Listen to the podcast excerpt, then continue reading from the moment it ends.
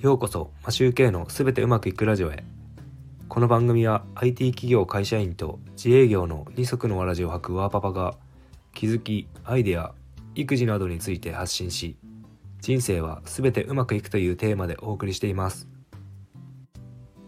こんにちは。皆さんいかがお過ごしでしょうか？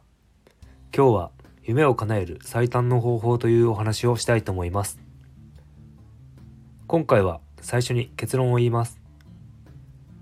最短で夢を叶えるにはまずビジョン化することです。つまり書き出すということです。僕は以前夢や目標を手帳に書いていましたが今はノートに書いています。実際に書き出しているものは小さなものもあってつい最近なら音声配信を始めるノートを始めるというところでしょうか。大きいことであれば転職を成功させたことです。転職は1年くらいいろいろと説明を聞いたり面接を受けたりして成功にまで至りました。夢というと大げさかもしれませんが例えば新しい靴が欲しい新しいスマホが欲しいとか欲しいものを手に入れるということでもいいと思います。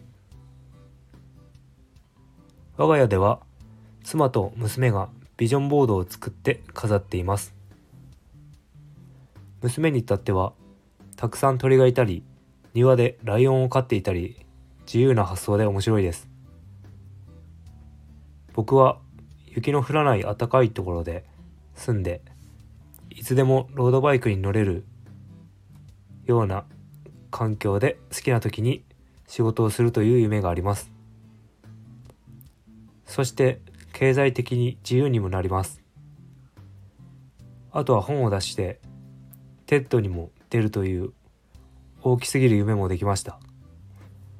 音声配信でこんな話し方ではまだ先は遠そうですがこれも練習として夢に向かって進んでいきたいと思います。一つの夢が目標が見えればそれに向かって何をすべきか細分化できるということなのでまずは試しに紙でもスマホでもいいので書いてみるといいと思います。20代の頃は東京に住んでいて狭いワンルームで一人暮らしをしていて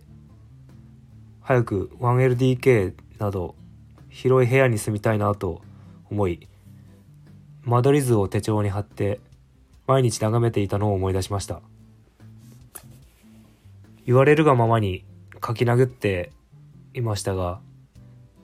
年始に書いた夢を年末にどうなったかと見てみると意外と叶ったりしていることがありました。是非お試しください。今日も聞いていただきありがとうございました。それでは今日もすべてうまくいく一日を。